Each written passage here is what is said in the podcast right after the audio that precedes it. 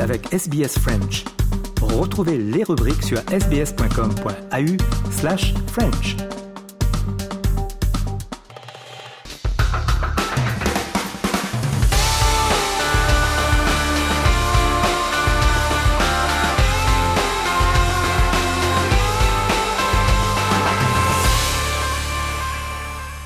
Journal des sports. Et on débute ce journal des sports avec eh bien du football et la victoire de Lens en Ligue 1 donc Lens euh, qui bat Toulouse sur le score de 3 à 0 euh, c'était dans la journée de championnat. Match avancé donc en ce vendredi. Et ce soir euh, Paris Saint-Germain reçoit 3 Strasbourg recevra Marseille. Les matchs de dimanche Auxerre recevra Ajaccio. Rennes recevra Montpellier. Monaco Angers. Nantes Clermont. Brest Reims Lorient Nice et Lyon contre Lille au classement, le Paris Saint-Germain est toujours en tête avec 32 points, mais lance euh, donc les 100 et or pointe le bout de leur nez à la deuxième place avec 30 points devant Lorient troisième, Rennes quatrième et Marseille cinquième. En bas de classement, Auxerre est 18e devant Ajaccio 19e et Angers 20e. Euh, on parle maintenant eh bien de cyclisme et on connaît désormais la route du Tour de France 2023. Alors on le savait déjà, pour commencer, le Tour de France en 2023 partira euh, d'Espagne, du Pays Basque, de Bilbao exactement. On écoute le commentaire de Christian Prudhomme, le directeur du Tour de France. La première semaine du Tour de France mettra en effet en valeur et les punchers, et les sprinters, et les grimpeurs. Le grand départ du Pays Basque, qui souhaitait à nouveau le Tour de France depuis 30 ans, Saint-Sébastien 1992, Bilbao, les trois provinces basques l'été prochain, euh, en, juillet 2023, avec ce qui fait la, force et la beauté du Pays Basque la côte, le littoral, les collines, des pentes très raides, la passion. Et effectivement, les punchers, les deux premiers jours, auront de quoi faire. Ensuite, deux étapes pour sprinter où là aussi, euh, euh, il y aura évidemment de quoi mettre en valeur les plus rapides du peloton. Et puis dès le cinquième jour, cinquième et sixième jour, deux étapes dans les Pyrénées, une étape à la Reims par Marie Blanc, ses pentes acérées, et, le lendemain, du classique Aspin-Tourmalet, et une arrivée rare qui avait révélé Miguel Indurain en 1989 au-dessus de Cotteret à Cambasque avec un, un, final dans les cinq derniers kilomètres à quasiment 8%. Voilà donc Christian Prudhomme sur ce Tour de France 2023 qui partira donc d'Espagne et quelques jours en Espagne donc depuis Bilbao et un autre point à noter c'est que le Tour de France euh, aura une étape au Puy-de-Dôme chose qui n'y a pas eu lieu depuis la fin des années 80 le Puy-de-Dôme étant un endroit protégé euh, une réserve naturelle eh bien, ils ont pu euh, s'accorder donc avec euh, les autorités et le Puy-de-Dôme sera donc au menu du Tour de France 2023. Euh, le commentaire une nouvelle fois de Christian Prudhomme. Nous allons revenir au Puy-de-Dôme grâce aux collectivités, grâce aux élus qui nous ont dit oui, on ne peut aller que là où, où les élus souhaitent que nous allions, bien évidemment en respectant le cadre. Sur les quatre derniers kilomètres, il n'y aura pas de public. C'est la condition sine qua non pour que les coureurs puissent monter jusqu'en haut, parce que la route ne fait que 3,50 m de large, et c'est aussi la volonté de protéger, de préserver le puits de Dôme, bien évidemment. Le Tour de France se nourrit des beautés du pays. On n'a pas envie d'abîmer ces beautés-là. Retour au Puy-de-Dôme, c'est quelque chose d'énorme pour tous les amoureux. Effectivement, on s'est dit longtemps, euh, ça ne pourra pas se faire. C'est possible aujourd'hui. Les conditions sont réunies. On va retrouver les champions là, au 9 juillet 2023, et c'est évidemment euh, une grande satisfaction et beaucoup de gratitude de ma part, de la part du Tour de France, envers les élus qui rendent cela possible. Voilà, donc Christian Prudhomme de bien belles étapes donc pour ce Tour de France que vous pourrez suivre bien entendu à l'antenne de SBS. Le Tour de France Femmes a également été euh, révélé avec un autre beau parcours. Cette fois-ci, il partira de Clermont-Ferrand euh, direction Pau, un très très beau parcours avec quelques surprises comme nous l'explique Marion Rousse, la directrice du Tour de France Femmes. C'est un parcours qui sera comme l'année dernière euh, hyper équilibré. On part de, de Clermont-Ferrand évidemment quand tu pars du, depuis le Massif central bah, ça te permet aussi de faire des étapes qui sont pas toutes plates, même loin d'être plates. Ce sera deux premières étapes assez difficiles.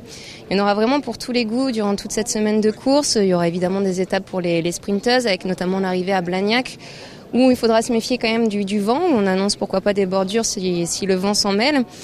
Et euh, comment ne pas parler aussi de cette quatrième étape où on arrive à, à Rodez, où euh, moi j'ai été la reconnaître évidemment, et je peux vous dire que sur le profil, on ne se rend pas bien compte des difficultés, mais ce sera pour moi l'une des étapes euh, les plus critiques pour toutes les leaders du classement général.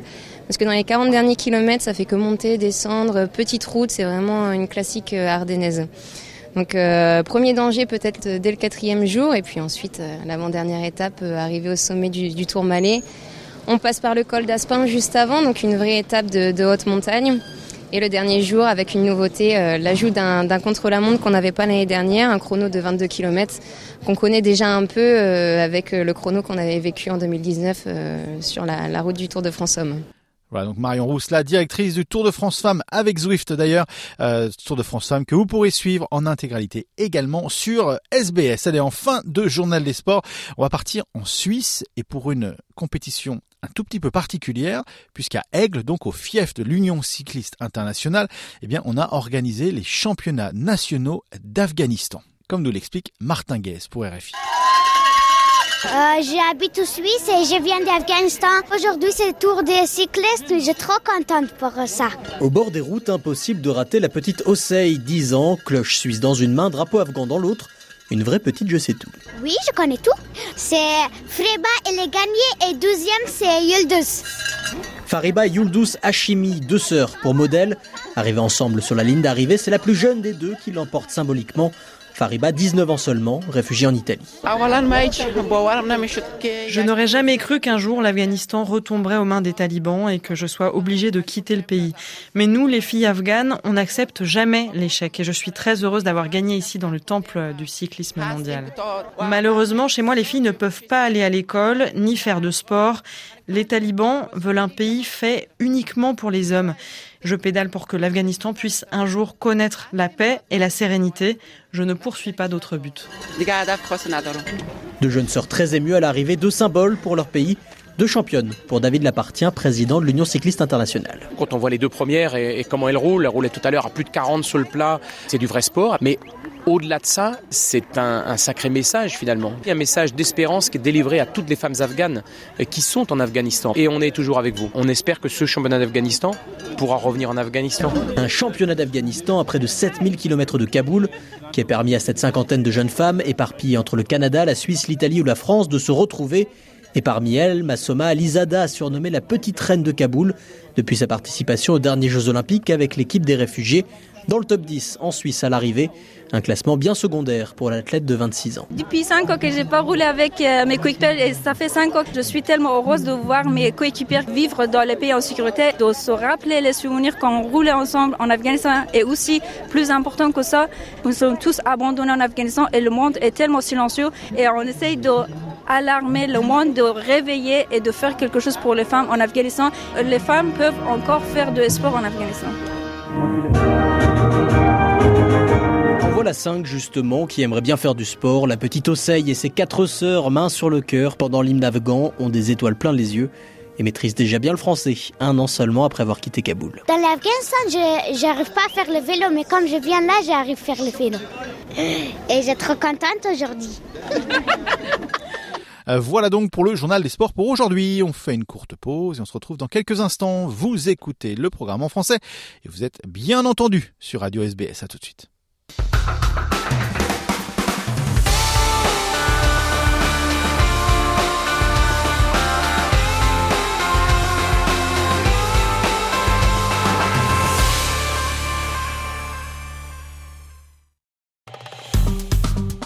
Aimez, partagez, commentez. Suivez-nous sur facebook.com slash sbsfrench.